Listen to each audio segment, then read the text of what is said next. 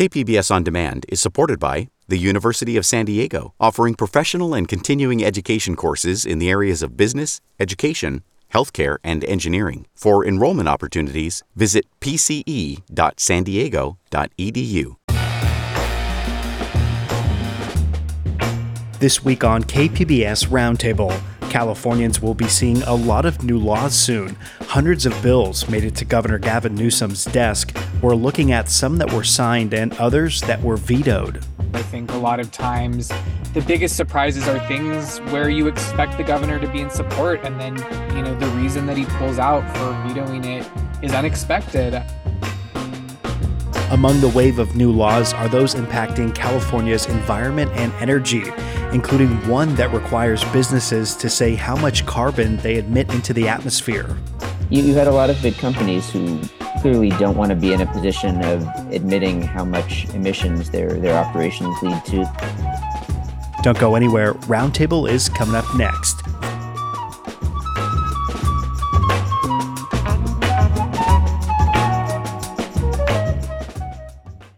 KPBS On Demand is supported by the University of San Diego, offering professional and continuing education courses in the areas of business, education, healthcare, and engineering. For enrollment opportunities, visit pce.sandiego.edu. Welcome to KPBS Roundtable. I'm Matt Hoffman. This year's legislative session saw the most bills introduced in more than a decade, so Californians will likely be seeing a lot more new laws. The clock is ticking, though. California Governor Gavin Newsom has until Saturday to sign or veto bills that were passed by the legislature. Joining us to discuss what has and has not made it into law are Jeremy B. White. He covers California politics and policy for Politico, and Alexei Koseff is here. He writes about all things Sacramento politics for Cal Matters. I want to welcome you both here to Roundtable. Let's start out with some initial thoughts here. Really, we have just like hours left for some bills to be signed into law. What's caught your attention so far? And Alexei, we'll start with you, and then Jeremy, just jump in after some of the things that have caught my mind are are more the vetoes than the signatures. I think a lot of times the biggest surprises are things where you expect the governor to be in support and then you know the reason that he pulls out for vetoing it is unexpected. Uh, you know, one that immediately jumps to mind is this caste discrimination bill.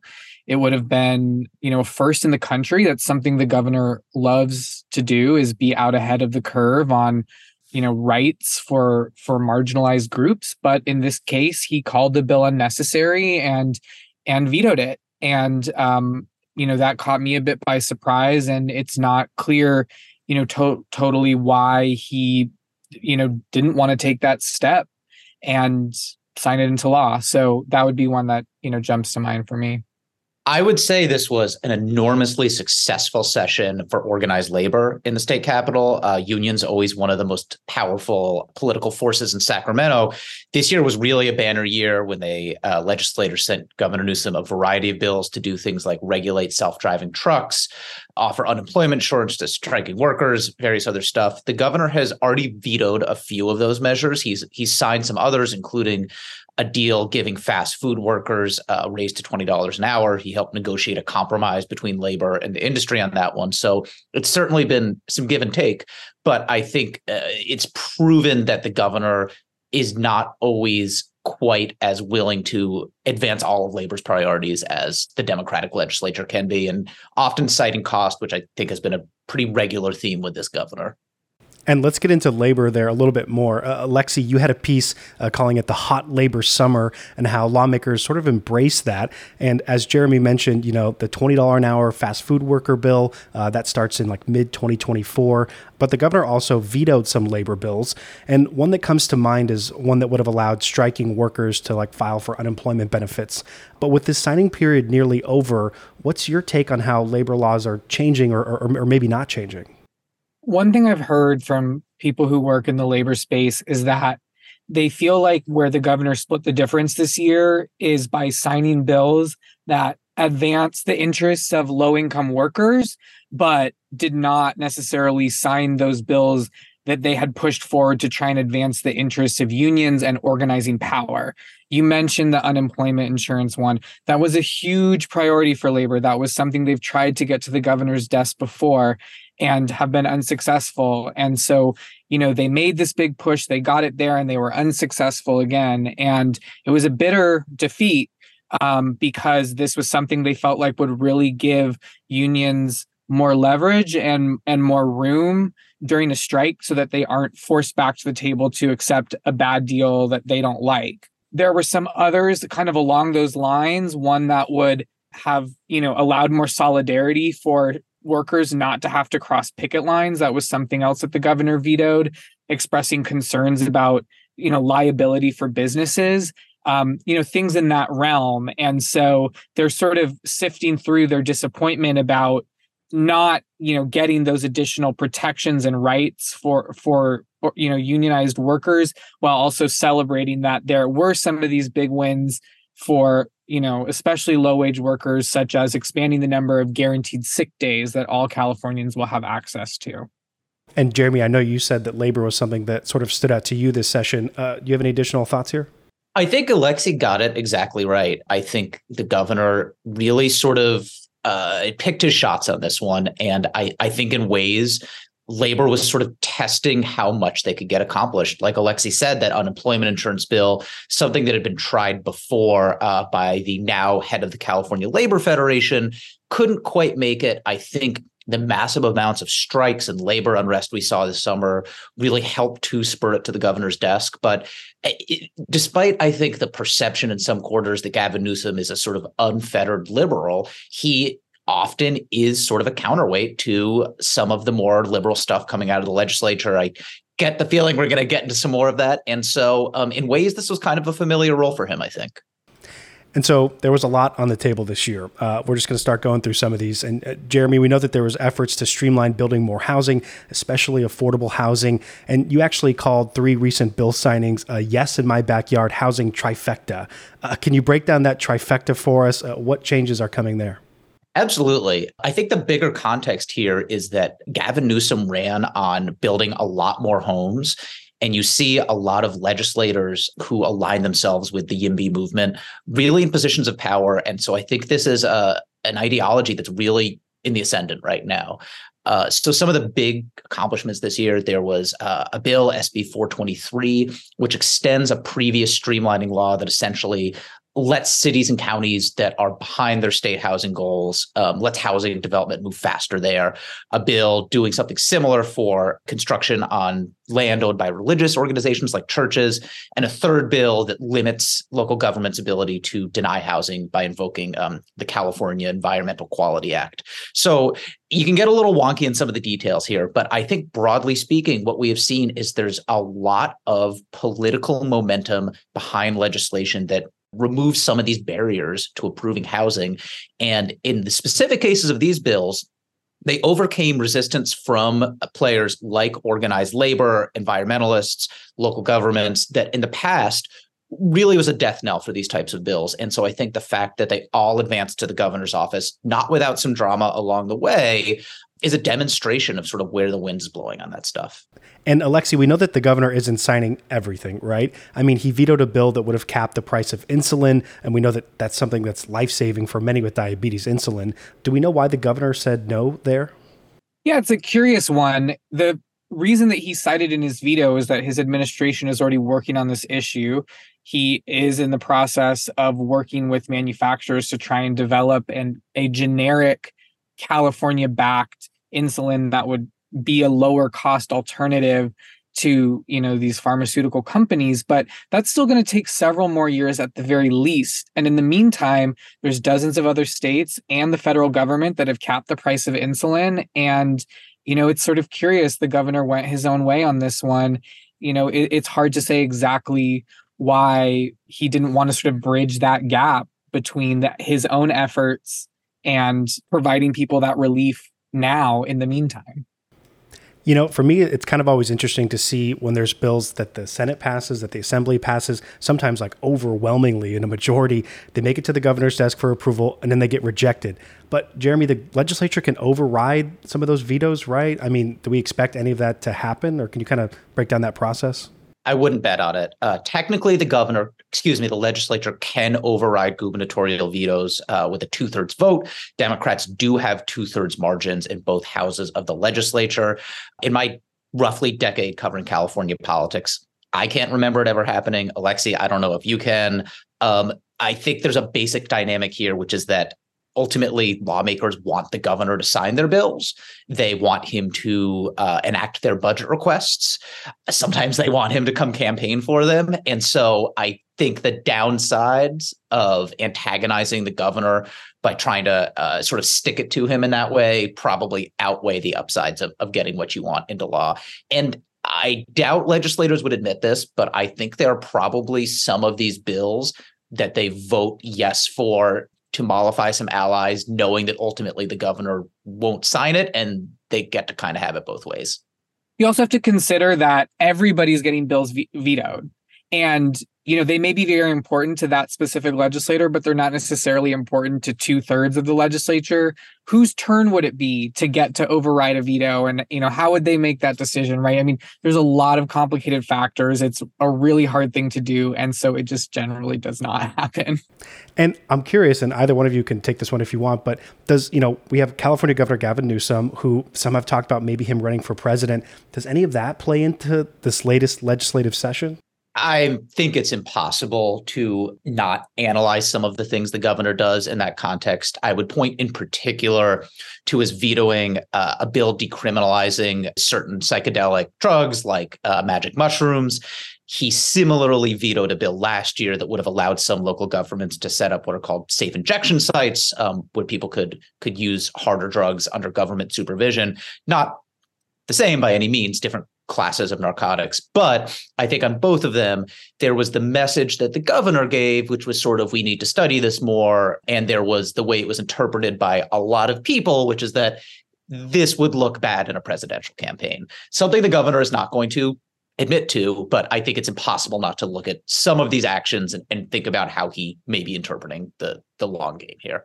And you know, it's it's become the frame through which everyone you talk to is analyzing what he's doing. You know, he may not admit it, but it's sort of the first in- instinct that everybody seems to have whenever he signs or vetoes a particularly contentious issue at least when we're having conversations among ourselves. It's it's what i hear constantly from advocates and lawmakers you know oh well that probably would have been a hard thing to defend in a campaign or you know things like that. So it's it's a mindset that has just sort of permeated sacramento. Hmm and continuing to kind of bounce around here. Uh, Jeremy, we also know that California has some of the strictest gun laws in the country, maybe like even the most. And it sounds like more will be added next year, including like an additional tax on the sale of guns and ammo. Do we know how much money that could generate or, or, or even where that money would go? So this money would flow into new uh, violence prevention efforts and, and community funds. This was one actually that I would not necessarily have expected to become law. Um, Democrats had tried uh, a few times to do this. Taxes required a two thirds vote, which is a higher margin. And even when it did pass, it landed on Gavin Newsom's desk. And this is a governor who's uh, a very vocal supporter of gun control, but is also not so keen on raising taxes. And so it kind of put those two things in tension. Uh, but he signed it, so we're now going to see that 11% tax on firearm and ammunition sales. I am certain it will be challenged in court. Alexei maybe can correct me, and it already has. I'm not positive. They're they're planning to file something closer to when it takes effect. So yes, almost yeah. certain will be challenged in right. court. Yeah. So um, again, California's done a lot on on restricting firearms, and this was one of the ones that was sort of hanging out there, and, and this was the year they got it done. And Alexei, we've also heard a lot about mental health policy, like mental health policy reform. It's something that the governor has talked a lot about, held a lot of news conferences. Uh, it sounds like among some things, there's going to be some changes to conservatorships. Uh, what can you tell us about what's changing in terms of mental health care? Yeah, this is an area that the governor has decided to make one of his signature kind of policy issues over the last few years. It's sort of his way of responding to the homelessness crisis that's increasingly visible and increasingly frustrating Californians because he can't just go out there and build more housing, right? So he's thinking about what can he do to try and get many of you know these most visibly homeless and most you know, sort of frustratingly homeless people off the streets. One of those things is to take people who are either too sick or perhaps on drugs and just unable to, you know, take care of themselves and, you know, force them to get help. And this is the second year in a row now where he signed a major bill that overhauls the rules and basically loosens up the civil liberties protections that have been in place for decades to try and make it a little bit easier to force those people to get treatment. And he's also pushing, you know, we'll see more in, in the election next year, but he's pushing some ballot initiatives that would also redirect some funding to build more mental health treatment beds and things like that to back up this effort to force more people into treatment and make sure that those resources are there available for those people. So what you're seeing here is you know the governor coming in and kind of taking a, a little bit more ownership of this issue and trying to flip the dynamics of what's considered acceptable and and take a little bit of a tougher hand with people who have basically been allowed to just sort of live out there on the street because they don't want to get help and as we wrap up here, you know, there's hundreds of bills that get signed into law, and we can't cover them all here. Uh, but is there anything else that you guys think listeners should be aware of, or just anything else that we haven't covered here yet? And Jeremy, we could start with you. Well, on the topic of big labor priorities and what the governor is going to do, uh, the big one still hanging out there a deal to give healthcare workers a raise to $25 an hour minimum wage. This was something that labor had been pushing for for quite a while. They struck uh, a sort of grand bargain with uh, healthcare groups like hospitals, dialysis clinics. Unlike that fast food deal we spoke about before, the governor was not involved in brokering this one. So it's not something the governor has blessed. And um, I think that's the biggie that folks are really curious to see where the governor lands, and he'll have to make a decision pretty soon. And uh, Alexei, you have the final word here. Well, you know, there's just, I think, a ton of fascinating bills that made their way through this year. And there's a couple that I think the governor signed that, you know, are sort of nation leading as well that could, you know, be subject to future litigation that are worth keeping their eye on as well. One is a law that's going to require companies to disclose more of uh, information about their greenhouse gas emissions.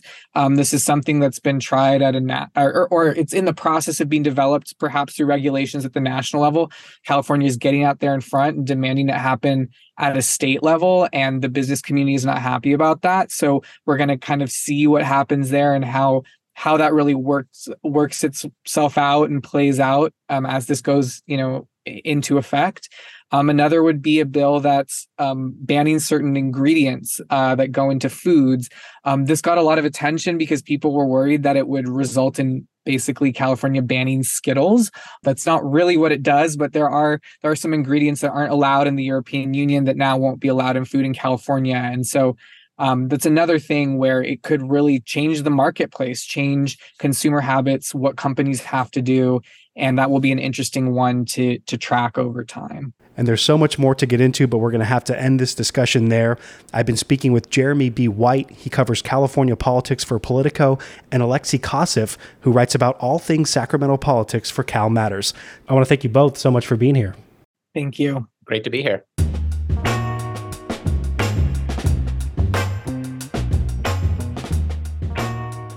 Just ahead on Roundtable, the new laws coming to California as the state tries to achieve net zero carbon emissions.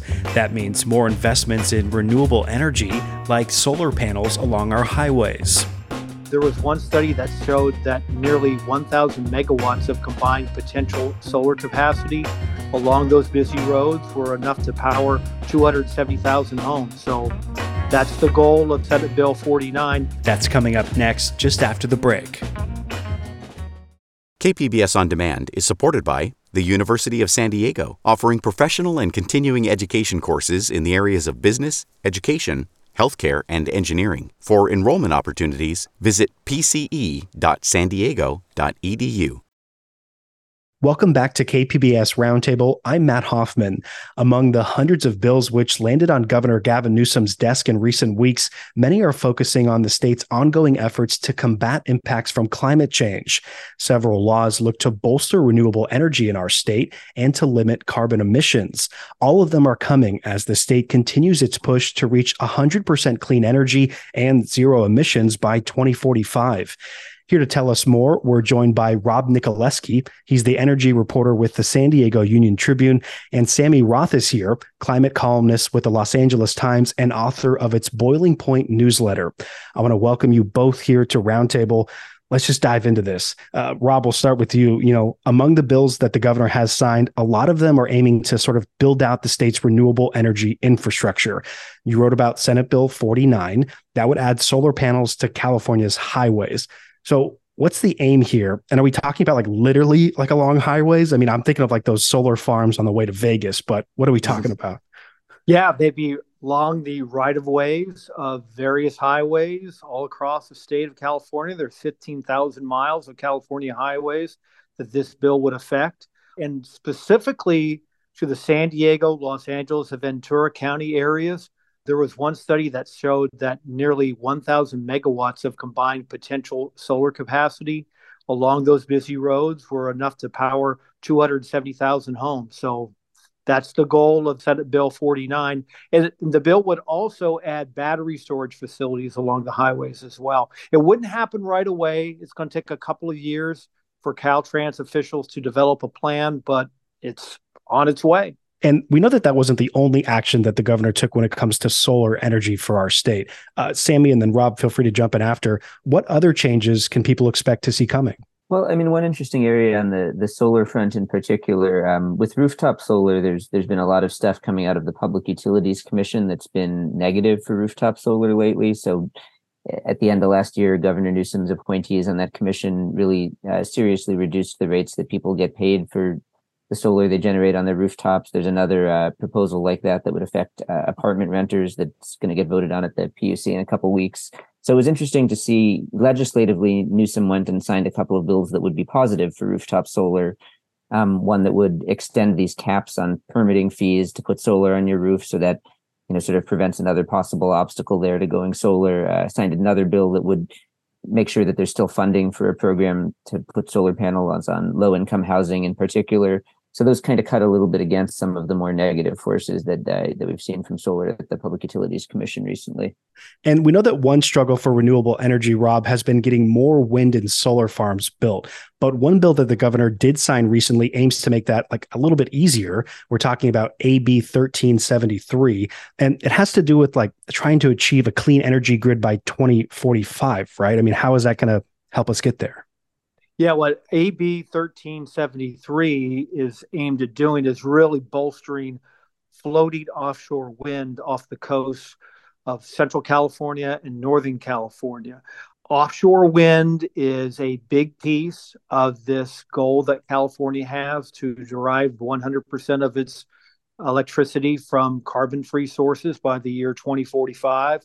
And offshore wind specifically California policymakers are hoping that 25,000 megawatts can be added to the grid in a little more than two decades. That would be enough to power 25 million homes.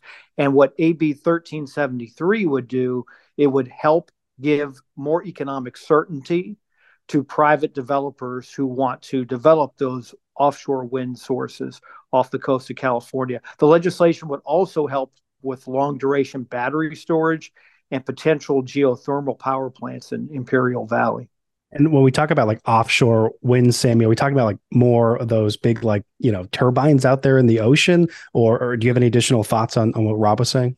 Yeah, no, I mean that's exactly right. Big turbines out there in the ocean. Um, you know, there's opposition to that from some folks along the coast who don't want to look at those or who worried worried about impacts to fishing industries. But one of the things that could be really valuable about offshore wind as we look at that you know 100% clean energy by 2045 target is that uh, these are you know areas where the wind blows pretty strong late into the evening so they'd be good at keeping the helping to keep the lights on after the sun goes down and all the solar panels stop generating which as folks may be aware has been sort of an issue the last couple of years during these really bad uh, late summer heat waves in particular when it's still hot after sundown. We all need air conditioning. Um, not quite enough power to go around. The state has been sort of begging people to use less during those hours.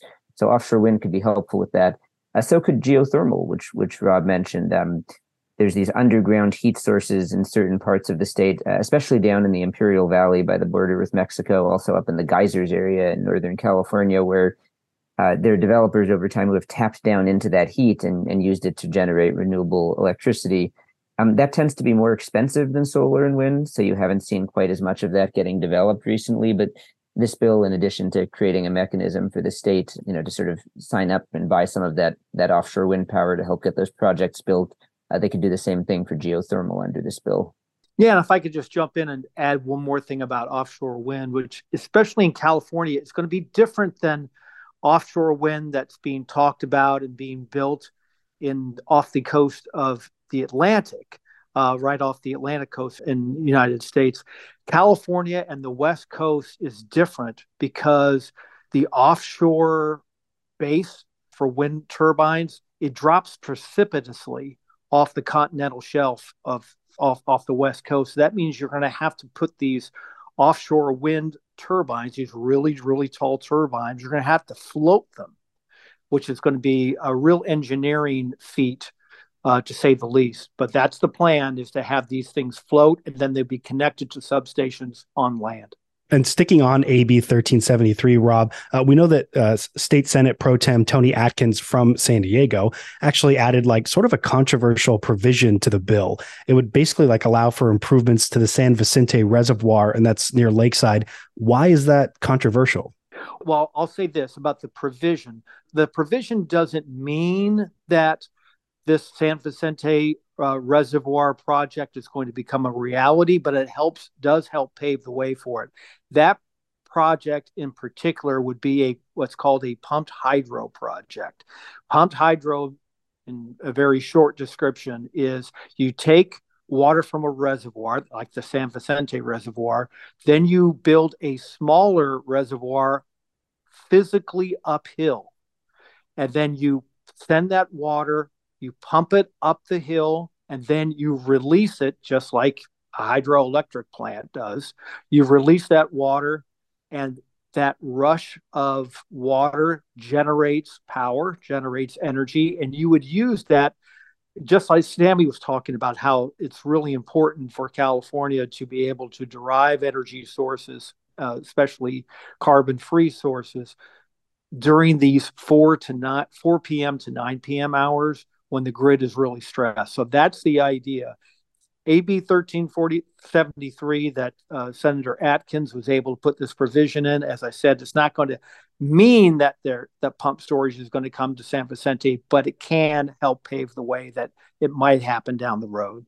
And so it sounds like California and the legislature, the governor, getting more serious about this push toward renewable energy, or like actually like trying to get there. We know that there was also action on the move away from fossil fuels. And Sammy, it sounds like one law is like meant to address unused oil wells. Uh, what can you tell us there? And is that just like a oil well that's been tapped and no longer has oil in it? Yeah, exactly. So there are wells that either haven't been formally shut down, but are, are so low or you know so empty that companies haven't touched them for a long time, or ones that in, in a lot of cases have just been abandoned by companies that have either gone out of business or just moved on to other sites. And you, you've got these sort of they call them orphan wells all over California, all over the country. It's they're a big source of uh, air and water pollution. There's an increasing amount of uh, science surrounding that, sort of the, the damaging impacts that there can be for communities that are surrounding these facilities or, or open landscapes where they might exist. The bill that uh, Governor Newsom signed would require basically that any time a company is buying an oil or gas well off of another company, that they've got to put up a bond to make sure that they have enough money to eventually cover the cost of sealing that well when it reaches the end of its life in theory that's that's a pretty good protection that you know hopefully makes sure there's there's money on the line that there's money that's stored off, stored somewhere so that when the time comes this thing can actually get sealed without taxpayers having to pay for it.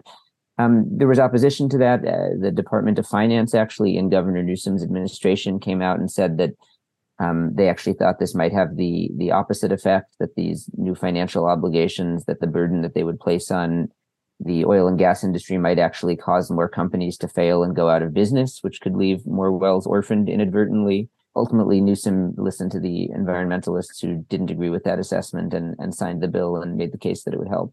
And Rob, anything to add there? Yeah, it was interesting is because Sammy, as Sammy mentioned, you know, the oil industry was against this, saying that this bonding requirement might end up disincentivizing larger oil companies from buying smaller uh, or taking on some of the responsibilities of these orphaned wells. But what I found really interesting was that Governor Newsom did sign that bill into law, And when the governor signs a bill into law, a lot of times when he he, he has what's called a signing statement. Usually, a signing statement accompanies a vetoed bill. There aren't very many signing statements that come when a bill actually gets signed into law, but there was a signing statement on that. And the interesting thing was that the governor acknowledged that the industry had some concerns in this in his note. He said, quote, I look forward to working with the legislature to enact legislation to make any necessary revisions to address this risk. So he acknowledged that the oil industry may have had a point on that.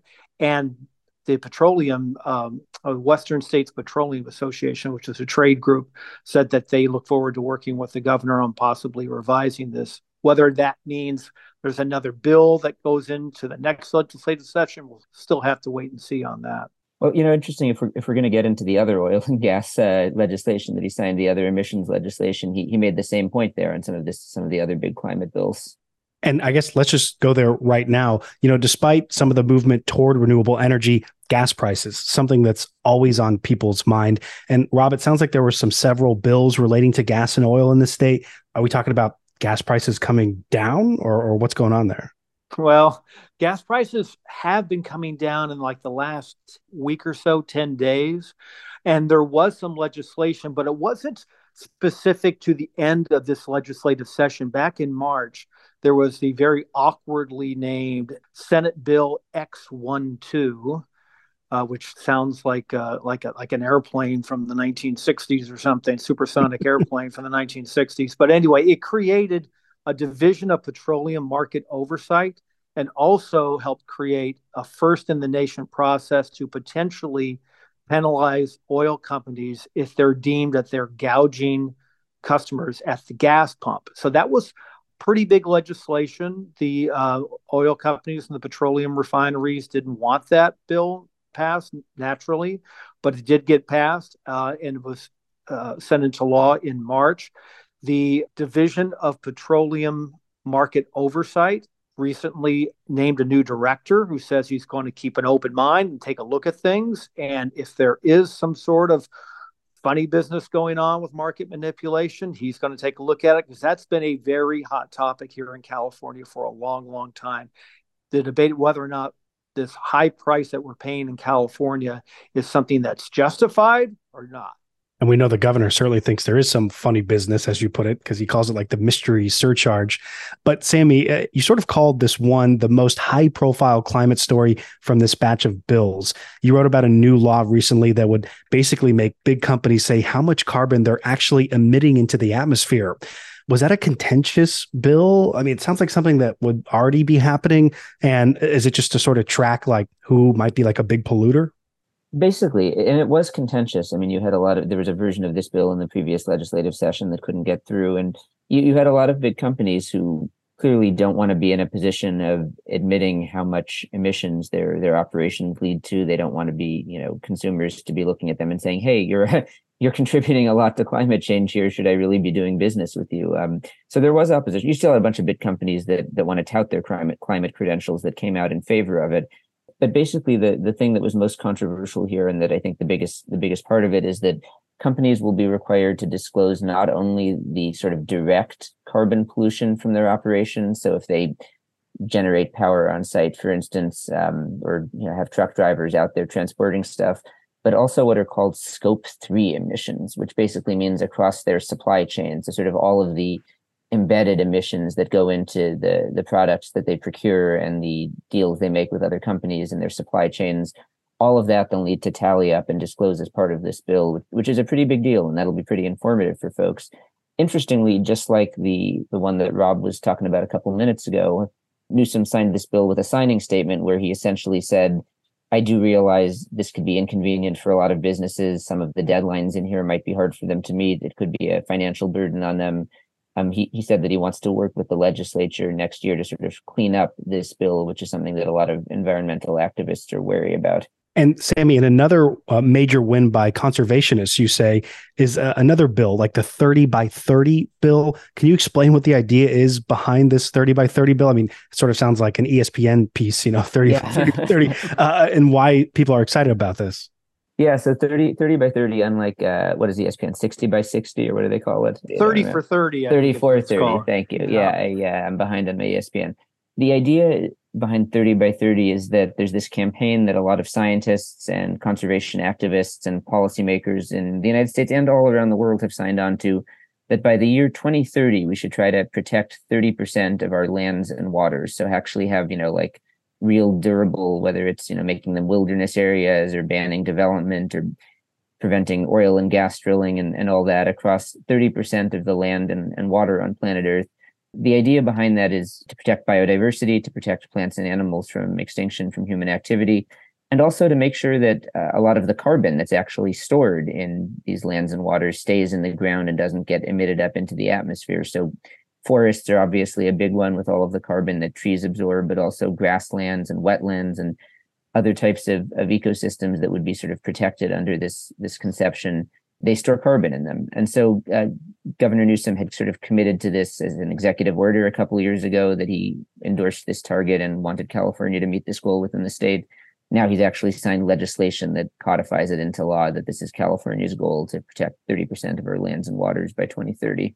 President Biden has endorsed that as well, by the way, but there's uh, nothing that's come out of Congress on that one yet. And as we wrap up here, just some quick final thoughts. You know, I don't know if you guys, if there are any surprises in terms of climate and energy related laws uh, or anything you guys are going to be looking forward in the future. And uh, Rob, we can start with you. The, the thing that surprised me was not just not related just to climate or energy was I was curious because I don't live in Sacramento, I don't cover the legislature on a full-time basis. I was curious how many bills are introduced in a legislative session, how many of those bills actually make navigate or able to navigate their way and get to the governor's desk. And I was surprised at just the volume of them. Um, I got a note back from the governor's office when I asked them that question. They said that 2,600 bills get introduced or were introduced in this last legislative session, and 840 of them made it through to the governor's desk. So, as I wrote in one of my earlier stories, I guess the governor's got a really big desk. a big desk, yeah. And uh, Sammy, you have the final word here.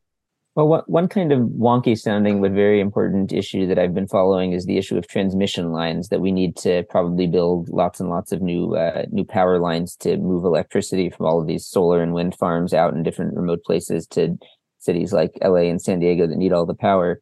And building transmission lines has been a real challenge for for clean energy development and for addressing climate change. It, getting approval from all of the the landowners and these lines crossed and the costs of building them. Um, there's all sorts of obstacles to it. So um, Senator Steve Padilla from Chula Vista had a, a really interesting bill, Senate Bill 619, that would have attempted to speed up the permitting process for big power lines, basically by um, allowing developers to say that they didn't want the Public Utilities Commission to do an environmental review. They wanted the Energy Commission of California to do that review instead because the PUC is notoriously uh, slow at this. That legislation passed unanimously. Nobody voted against it in either house. But the PUC went to Newsom and said, "We don't want you to sign this," and ultimately Newsom did not sign it. So uh, that's that's one that I'll be interested to see if the legislature comes back and tries it again next year. I'm sure there's a lot more we could get into, but we're going to have to wrap it up there. I've been speaking with Rob Nikolewski from the San Diego Union Tribune and Sammy Roth from the Los Angeles Times. And both of you, thanks so much for being here. Thank you, Matt. Thanks, Matt. This was good.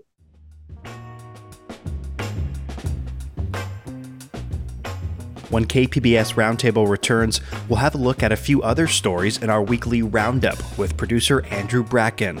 That's next on KPBS Roundtable.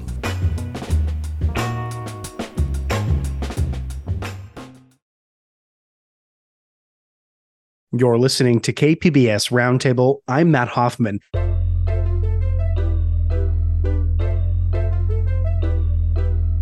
It's roundup time. That's where me and producer Andrew Bracken discuss some other top stories happening in and around San Diego.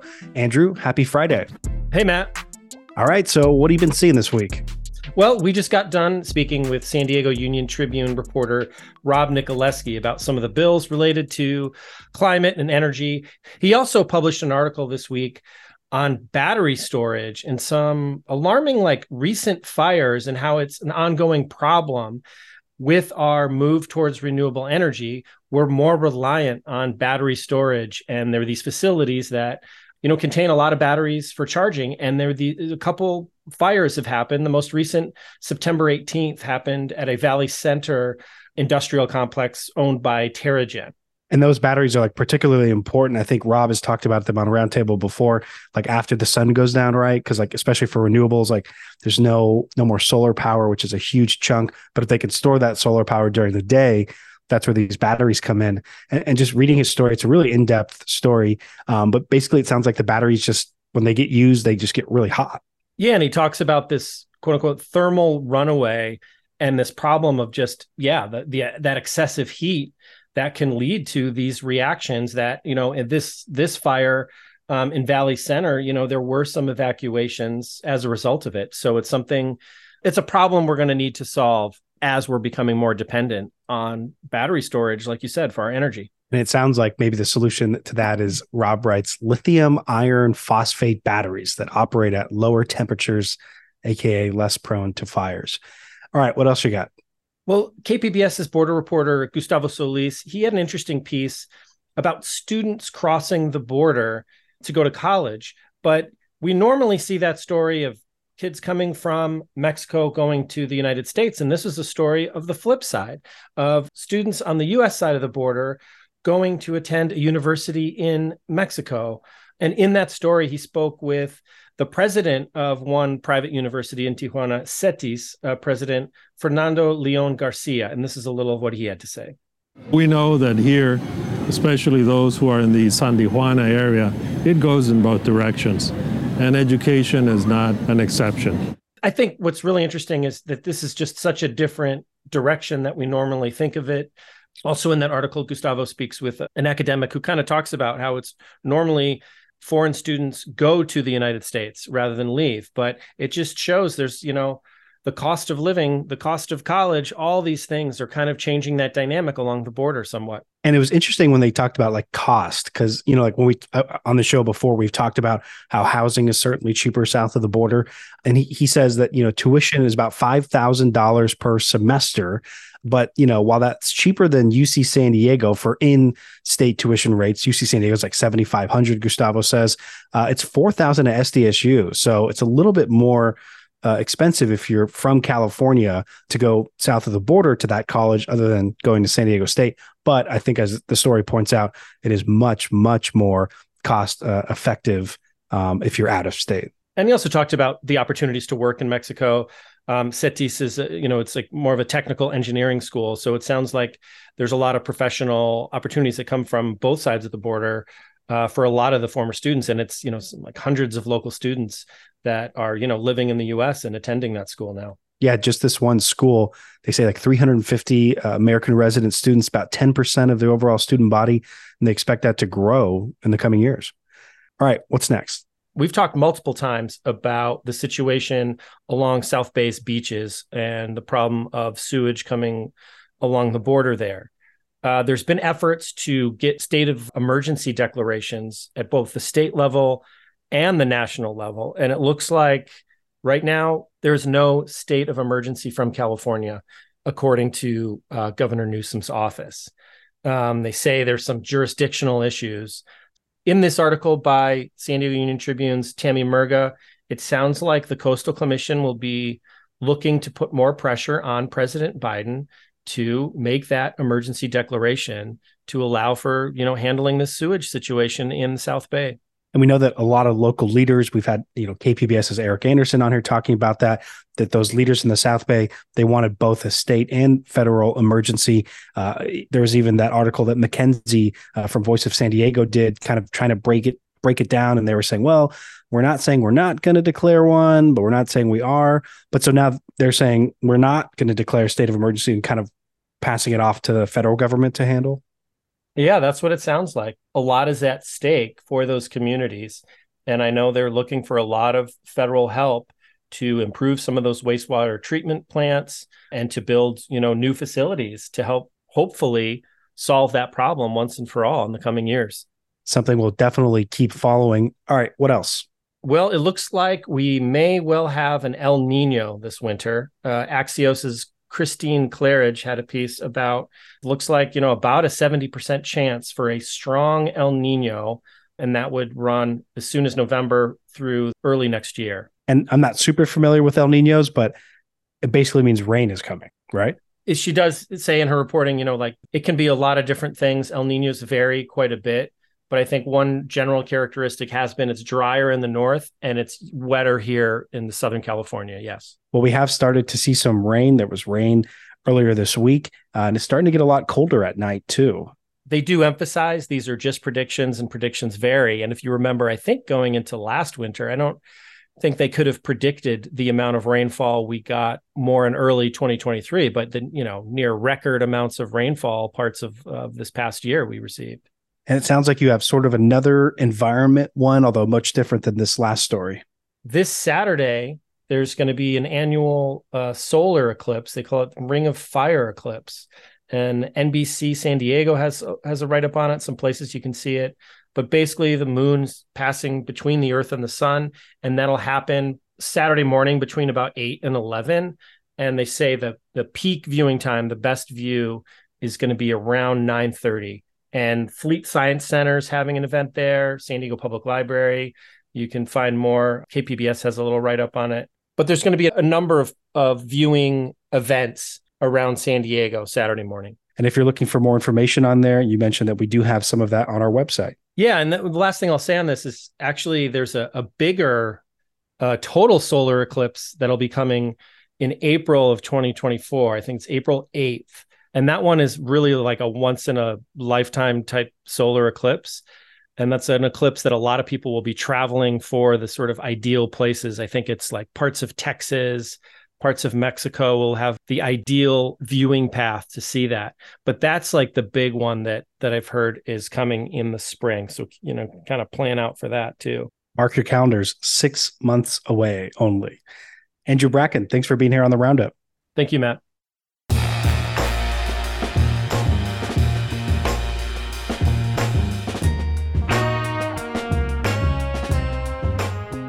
That's going to round out Roundtable this week. We appreciate you being here with us. If you have a question or comment about any of these new laws that you heard today, you can leave us a voicemail 619 452 0228. You can also email us roundtable at kpbs.org.